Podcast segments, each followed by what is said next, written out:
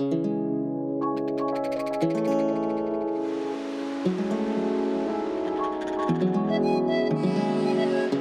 Horizons The Art of Hiding by J. M. Pulpit.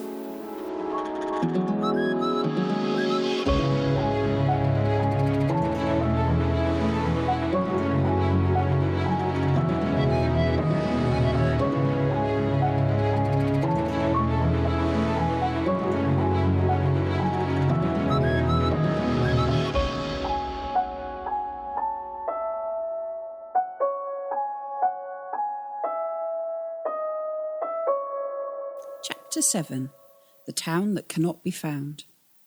Watching the weeping willows slide by, Nan had the peculiar sensation that the tugboat taking them to Wannish Limply was not going anywhere.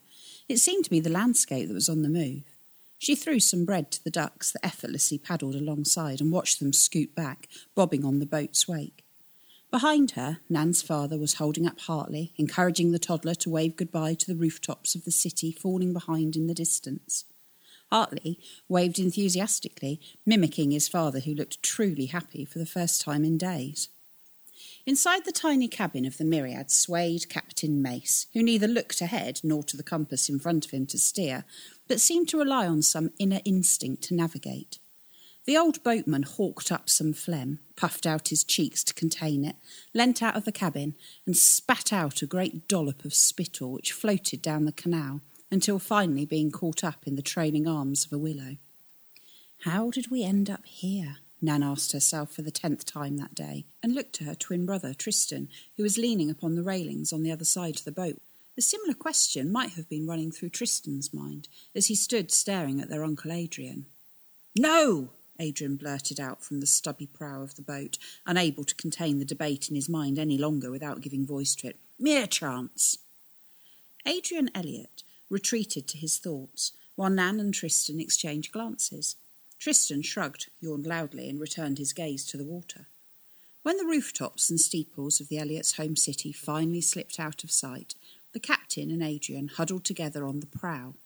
After a hushed consultation, which led to the old sailor taking out a plumb line from a locked case, he appeared to measure the depth of the water beneath the vessel with it. The measurement taken, Captain Mace decided he should charge the tug at the overgrown far bank of the canal. The old pilot casually spun the wheel and the tugboat veered towards the trees. The Elliot family thought him to be executing a surprise U turn to take them back towards the city, but the boat stopped turning once, aimed directly at the bank of trees. They were too astonished to try to stop it, but scrabbled for the relative safety of the cabin, braced themselves, and waited for the impact that never came. Branches screeched along the hull of the myriad, vines thudded against its windows, stripped twigs and leaves rained down into the wheelhouse like confetti, but it was all soon swept aside, and the little tugboat chugged on without any obvious hindrance. When Nan opened her eyes and finally let go of the doorframe, all she could see was a new waterway stretched out before her, bearing ever so slightly to the right. All that lay behind them was a dense wall of greenery. Nan and Tristan immediately went into a huddle of their own and tried to work out how, in all their years of walking and playing beside the canal, they'd never discovered this waterway. I'm telling you, Nan, I've been through these woods a hundred times, and other than the main one, there's no canal here, Tristan complained whilst gazing at the large stretch of water. Well, at least there shouldn't be one. We could have missed it, Trist, replied Nan. A stream? Yes. A waterfall, maybe. But a whole canal, Nan? Pfft, what kind of a goober misses a whole canal? Just look at it. It's got to be thirty feet across, Tristan declared. Don't you think that if there was anything nearby that I could fall into or get harmed by, I would have discovered it? Pfft. No, Nan, I'm ashamed of myself, especially as it takes my nutter of an uncle to point it out to me. Tristan finished his speech and sank into a brooding silence. Nan stared at the front of the boat where Adrian stood like some explorer forging his way through a foreign land. Once again, he'd managed to confound and confuse them, and part of her hated him for it. The voyage then led them through wilder, stranger countryside, where the canal shed its confines and could genuinely be called a river. The myriad forged through the dappled water at a fast walking pace beneath a luminous canopy of trees and bushes, the like of which neither twin had ever seen before. All the plants appeared to have more leaves and less space to grow than any hedgerow or woodland they'd ever passed through. It was as if the forest was not simply marking out its boundary, but was representing a living, unbroken barrier of jungle vegetation. Behind it emanated the high chattering conversations of the prey and the low growling rasps of the predator. Captain Mace suggested that the Elliot family should stay in the Myriad's wheelhouse for safety. He then alarmed them even further by lifting up a hatch and uncovering, and then priming, a little cannon that sat at the prow of the tug, the mouth of the barrel normally hidden behind a great knotted rope fender. After some miles of jungle, with the course of the river always bearing around towards the right, the dense foliage gave way to rock cliffs. The rock cliffs channeled the water flow into rapids and whirlpools, forcing the captain to take the helm and finally navigate the bucking boat. Is it me, or are we getting nowhere slowly? Tristan asked Nan. You've had that sensation too, Nan whispered back. It's strange, isn't it? It's like we're deliberately getting ourselves lost, like we're being pursued and we're trying to throw the hunters off our scent. Yeah, either that or Captain Clueless there has less of an idea about where we are than Hartley.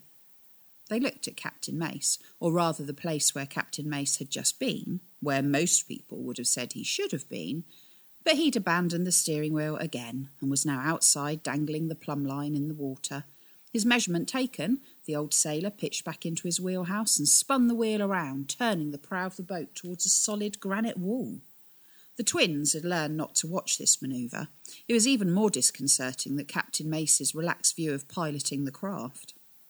Nan was certain that the Myriad would be dashed to pieces this time. She could see how a waterway might remain hidden behind thick bushy foliage, but surely nothing could lie behind the rock face other than a mountain.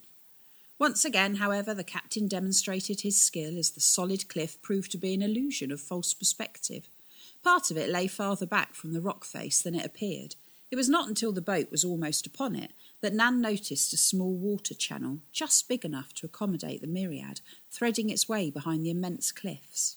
Once through the gorge, the rocks seemed to sink back into the earth of a wild moorland with low rocky hills, where the wind almost consciously tried to capsize the exposed tug. Nan was sure that this type of landscape did not exist anywhere near their city. Something else had been bothering her too since they'd made the first turning off the canal.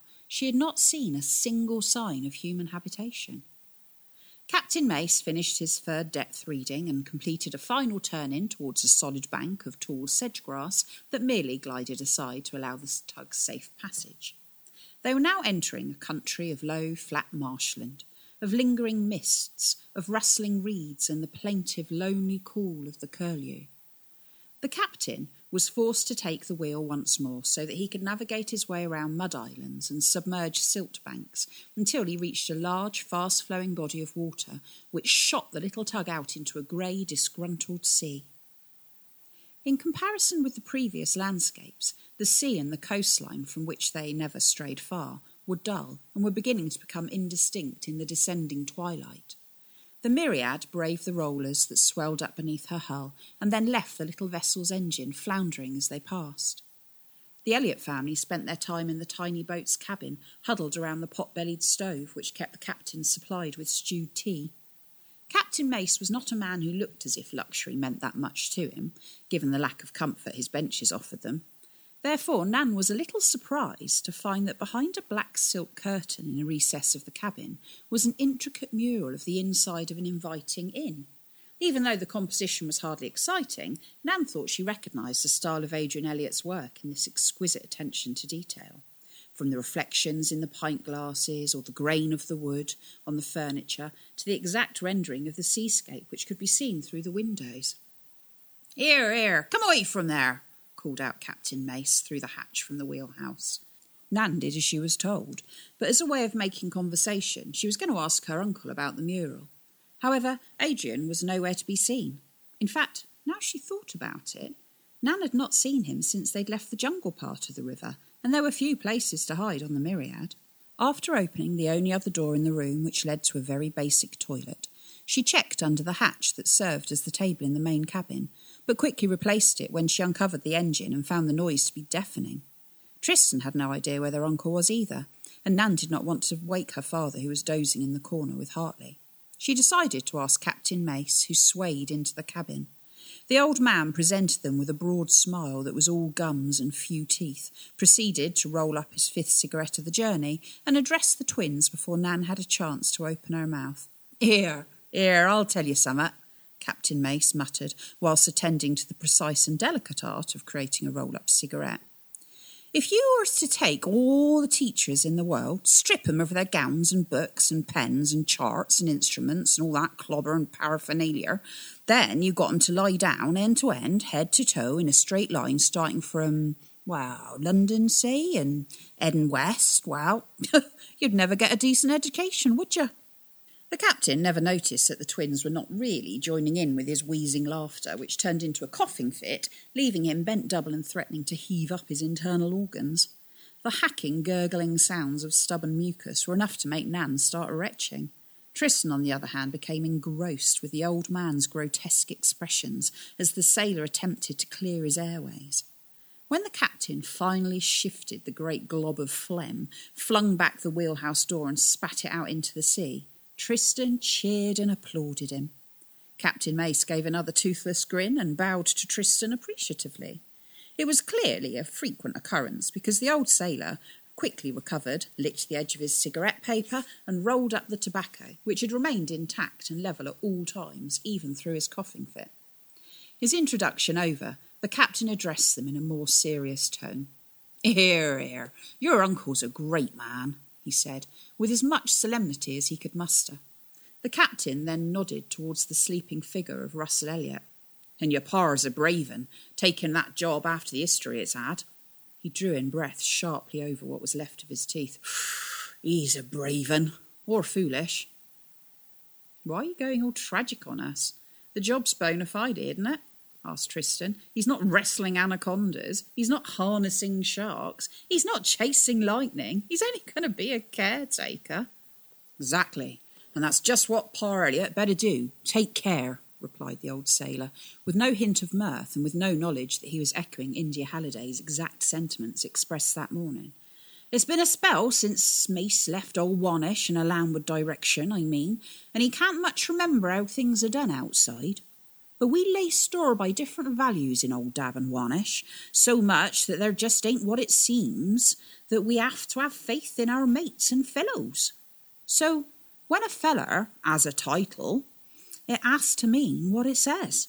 Now, Pa Elliot's our new caretaker. Well, he'd best take care then, says I, and not just of hisself and all you lot. You mentioned the job had a history? asked Nan. What did you mean? I take it Adrian's told you what happened to T'other at Caretaker. The twins shook their heads, but Captain Mace just grinned, convinced that they were winding him up. After scrutinising their expressions for a few moments, his expression fell with the gravity of what he had just let slip, and the old sailor started chastising himself. Oh, Mace, you're a great half-witted cretin, so you are. You're a sailor, Mace, a sailor. Nobody asked you to instruct nobody, did they? Wannish and Dab having attacks, the sisters and him at large, and here's you gabbling away like a green girl. Cretin, I say. Don't ask me no more questions. I'd take it as a great kindness to me if you'd ignore all I've spoken of. We can't do that now, exclaimed Nan, not after what you've just said. Tain't nothing to worry about now, Captain said in an effort to try to sound reassuring. Adrian'll sort it all out. What happened to the last caretaker? demanded Tristan. Don't ask me. I'm telling you nothing more, replied the old sailor, beginning to panic under their interrogation. You've a duty to tell us, Tristan harried the old man, whilst trying not to wake up Russell. You're taking us to a place where our father could be in danger. As long as poor Elliot takes the proper safety measures, he'll be. Oh, right. The last goober did something like electrocute himself? interrupted Tristan, who was looking more relieved. Hmm, somewhat like that. The last caretaker was murdered, wasn't he? Nan said, more as a statement than a question. Was his name Templeton? Captain Mace stared at her without blinking for several moments. Nan knew what he was thinking. How'd she know the name of the last caretaker and yet know nothing of his work? Templeton, Mace said slowly. Templeton, right. But he was the last caretaker, wasn't he? She asked. My only duty's to pilot this tug. Better get back to it. I've only got two other questions, declared Nan. Here, you've two caught me on the line and you've played me nicely, but I'm saying no more about him now. This fish'll escape you yet, said Captain Mace firmly. My questions aren't about Templeton, Nan added quietly. Captain Mace stood before Nan and Tristan as a physical and mental opposite of each other, where the captain balanced easily on the listing floor of the tug with his mind in turmoil over his blunder. The twins were ungainly, pitching back and forth, but their thoughts remained completely focused. The old man took a moment before considering Nan's statement to be harmless, and, making a sharp nod of his head, he indicated that she could go on. Firstly, how many people applied for the job of caretaker? The captain swallowed hard and concentrated on each word to make sure it gave away as little as possible. Well, now, uh, I'm not sure, but. He stopped himself. Just your par and uh, one other. Why was the other goober rejected? asked Tristan. Weren't deemed right, suppose, replied Mace. Secondly, continued Nan, where is Uncle Adrian now? The old boatman jerked his head sideways so one eye concentrated solely on her, like a bird examining a movement to see whether it is danger or dinner. The twins were treated to another toothless grin, and then he turned his back on them, leapt up the few steps to the boat's wheelhouse, took the helm, and began singing, Oh, hear us when we cry to thee for those in peril on their sea. Finally, at the only time in the trip when Nan and Tristan had not wanted him to, the old sailor turned his hand to piloting his tug. The twins believed that this was probably all they were going to get from the captain for that day, but after a moment he called them up to the wheelhouse to look out of the window. During the time they had spent in the cabin, night had descended, and they could see nothing outside now.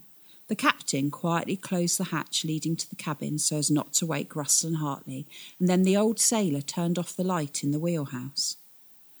The twins had never really known night without some form of electrical illumination close by, and so it was a new experience to find themselves in absolute darkness. The sea and sky had fused to become one dark, unbroken blanket, where occasional flecks of foam glittered like weak and dying shooting stars. But as their eyes adjusted to the dark, they could eventually see that the water took on a blacker shade than the sky. As the myriad plunged into a trough, the sea swallowed the horizon, but then the lighter tone of the sky reclaimed lost ground when the little tug crested the peak of a wave. The captain pointed to something in the rough direction of where land should be. Once their eyes had become totally accustomed to the night, they could make out a small collection of lights in the distance. They were too far away to make out its shape, but it was definitely land because the lights remained in a constant position as the tug rode the swell, giving a worrying clue as to how big the waves must be. Wannish Limply? asked the twins together. Dab, Captain Mace uttered. Neighbour to old Wannish, some says part of it. The hatchway behind them suddenly shot backwards. Light flooded the tiny wheelhouse, and Adrian Elliot's dripping head poked out.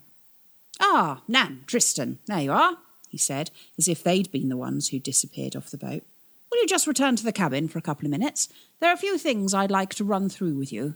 When do you think we'll make Wannish captain? Won't be much more than a uh, quarter hour till we make landfall, Adrian, sir. No more than ten minutes till the boundary.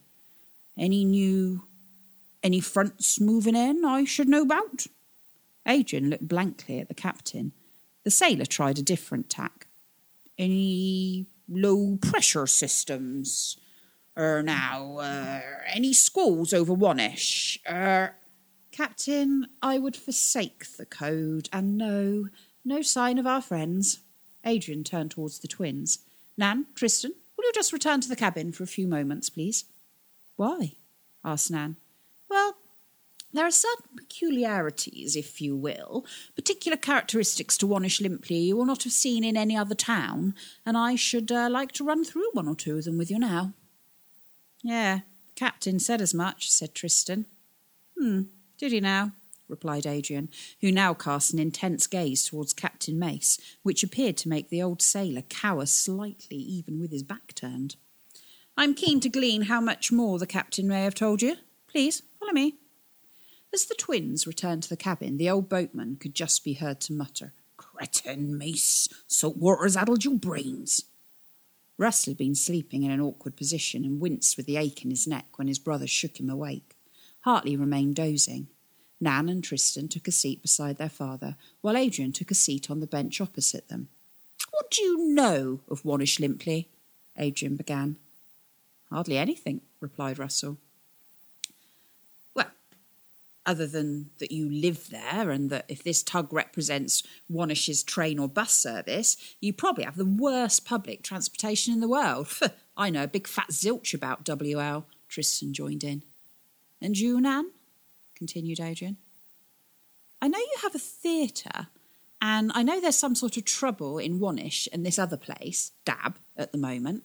I also know that you're not on any map I can find. I can't make sense of the few internet pages on the place, and that there have been few or no books written about Wannish Limply, she replied. Nan was considering her answers quite carefully. She was not ready to release all the information she knew about Wannish to her least favourite uncle without feeling he was going to give something back in return. Is this because the town's too small to be on the map, or is it for some other reason? Tristan suddenly spoilt her strategy by blurting out a trump card she'd been saving. Oh, Nan, and I also know that your uh, your last caretaker died of electrocution. Trist, complained Nan. The captain told you that? asked Adrian, glancing up through the open hatchway. Well, that he died from some industrial accident to do with caretaking. Tristan quickly corrected himself. What industrial accident? Queried Russell with alarm in his voice. Adrian, why didn't you tell me? Well, certainly his death came about through one of the hazards of his job, replied Adrian, drying his wiry hair with the towel that hung in the tug's toilet. Though Nan's got it into her head that Bert's murdered friend was the last caretaker, Tristan added, completely ruining all Nan's plans to get any information out of her uncle. Adrian immediately ceased rubbing his hair with the towel and stared first at Tristan and then at Nan, as if they just committed some grave offence in front of him. He put the towel aside, rubbed his eyelids, and then drew the fingers down the skin of his face. For a brief moment, Nan thought he looked grotesque, like some evil creature melting in a fire. Great is the damage that has been done already, I see, he said eventually, bringing out his palette knife and scratching at the paint marks on his coat again. So uh, I'm guessing that you see Wannish Limply not as an exciting mystery as I'd hoped, but somewhere of dark shadows and menacing secrets. Yes, Wannish and Dab are troubled at the moment, Nan, and if I had not been so caught up in the troubles, I could have prepared you all for the place and relieved you of these misunderstandings. Ah, well, I suppose I have a little time now. Barrier right ahead, Mr. Adrian, sir, called out Captain Mace from behind the wheel. Adrian got up and shut the hatch between the wheelhouse and cabin. He remained standing, sifting the powdered paint he'd scratched off between his long, bony hands. The next few days are a trial period for all of you. Not just for you, Russell, in your new job, which will soon find you out if you're not worthy of it, but for you, Nan, and for you, Tristan. I have given my word to the citizens of Wannish and Dab that you have all the right metal for the place, and I doubt not that you will prove me right. But Wannish is special in ways that are wordless. Wordless for me, anyway. I cherish nothing so much as this community. I prize it above all other things, and I do mean all other things. No doubt you've been wondering whether you'll like Wannish Limply. But in many ways, your opinion is irrelevant because the town will test you and it will find you out. If it rejects you, you will have to leave it at once and never return. However, should it embrace you, it is unlikely that you will ever wish to leave it for long. I am certain you will all fit into Wannish nicely. I must warn you, though, that the town has an enigma, a secret which will not be explained to you at first. You must not try to discover it, let it come to you. I can say also that Wannish is not just a quiet little coastal town, it's dangerous, especially at the moment. Yes, Templeton was murdered. And yes, he was a caretaker. And yes, he was murdered because he was a caretaker. I am a caretaker myself, Russell. It is one of the highest offices in the community and a great honour. Yet there is a chance you will put yourself and your family at risk by taking it. I never read anything like that in the job description, exclaimed Russell, in as close to outrage as his children had ever seen him. I do not believe you ever received a job description, Russell, barked back Adrian. I've risked much in Wannish and Dab by insisting that you, my brother, were right for caretaking, and if you do not want the job and would rather return to aimlessly floundering about in your city, let me know, Russell, and I'll have Mace turn this tug around and take you straight back immediately. Russell went silent for a moment. Tristan frowned while Nan glowered at her uncle, livid with him for belittling her father. But my children, Adrian, are as safe as any other child in Wannish or Dab, interrupted Adrian, still short with his brother, but not quite as angry now. Fewer even murdered there, probably far fewer than in your home city. Well, probably, but it was only fair to warn you that there are dark elements not to be ignored. I don't know if I can do this to my children, Adrian, Russell replied, holding Hartley close to him and staring at the twins desperately. Not for the first time, Nan was trying to think of something reassuring to say to her father, but Tristan got there first. An adventure's no adventure without a bit of danger, Russ. If there's no danger, it's just a day out. Russell turned to his daughter. Nan? Trist's right, Dad. We should show them that we're not fazed by anything they might throw at us, and let's hope that not only are we good enough for this town, but it's worthy of us. Adrian smiled at his niece's defiance, which annoyed Nan even more. Are we still continuing to Wannish, Russell? asked Adrian quietly. Russell nodded a yes, just as the tugboat seemed to pass through a tunnel where the engine echoed deafeningly for a minute and then out the other side. Good man, said Adrian. Onwards it is. I did not want to make you feel you were backed into a corner, but to be frank, it's too late to go back now anyway. Go out on deck if you want, children, and get your first clear view of Wannish, Limply, and Dab. The exchange between their father and uncle had left a bitter taste in the mouth of the twins. Nan and Tristan both took advantage of the uncle's suggestion and headed outside, partly to get the first true look at their new home, and partly to get away from Adrian, who Nan was beginning to hate with a passion that surprised even her. Whatever picture or impression the twins had in their minds as to what Wannish Limply actually looked like did in no way live up to the stormy, indistinct landscape of light and shadow they were gazing at now. To their right was a dark, rocky arc of land that marked part of the edge of the bay, and judging by the large number of lights clustered behind and along a solid sea wall, represented the main part of the town. The house lights were too weak to illuminate anything clearly. The edges of structures seemed to blur or smudge into shadow. Even so, they could tell that Wannish Limply was a compact place of hicklety-picklety houses fitting snugly into the craggy cove. Up on a far cliff top, the barely glimpsed forms of what must have been immense trees shook their shaggy heads and hissed in vigorous disapproval at the weather. Close by, on the port side of the tug, across about four hundred yards of water from the main town, a thick walled harbour jutted out into the sea.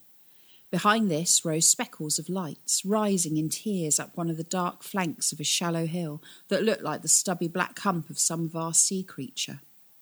On the far side of the hill, the side that faced out to sea, there must have been a lighthouse, as a beam swept from horizon to horizon across the squally sea beyond, but stopped short of illuminating the scene before them.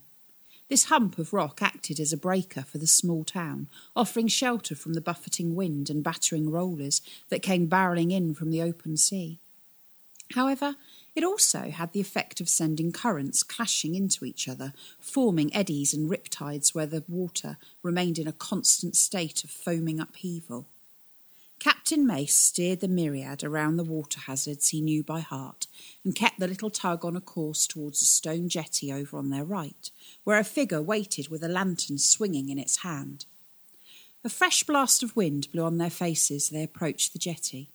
Nan turned to see that the dark hump of a hill was actually an island, lying no more than a quarter of a mile from the mainland. Dab Island, Nan thought to herself. She caught a glimpse of moving lights, but hardly had time to consider why people were out in such weather before Adrian was throwing a rope to the figure with the lantern and they prepared to moor the tug. The figure was a boy, about the same age as the twins. He was quite tall, already the size of an average man, and possessed wild curly hair which the wind took delight in blowing into his eyes. He quickly made fast the rope and then whistled to his pet bird, which obediently waddled up to him, only to take shelter behind the boy's legs. There was something both familiar and unfamiliar about the bird. It was the size of a turkey, was covered in scrubby grey feathers, and had a strong curved beak, as well as the white plume for a little tail. Nan was sure she recognised it, but its name escaped her. She had no time to dwell on the bird, though, because Adrian was calling out to the boy, Any news, Toby? The sisters are still at large, the boy shouted back, his voice barely audible in the wind. Some sighting on the island, apparently. And the boy? Toby shrugged his shoulders. No sign. Everyone's inside now, except the other caretakers, he added, nodding towards the island. Russell and his eldest children immediately turned to face Dab Island. It took them a few moments to spy four pinpoints of light on the dark upper slopes of the island. A light flared briefly as a door was opened, but it quickly vanished again. Russell had hoped that witnessing the caretakers at work might give him some idea of the role that he was expected to fill, but he turned back looking just as perplexed as before. Hartley grimaced and then groaned in his sleep, and Russell held the little boy closer to him. Van Dieven and my folks are still back here in Wannish, Toby continued, just in case. Hmm, I'd better go and join the others, replied Adrian, offering a hand to Nan to help her out of the rocking boat, which she did not accept. Toby, can you take my brother and his family to the Painted Pilchard for, uh... Oh, curse your manners, Adrian.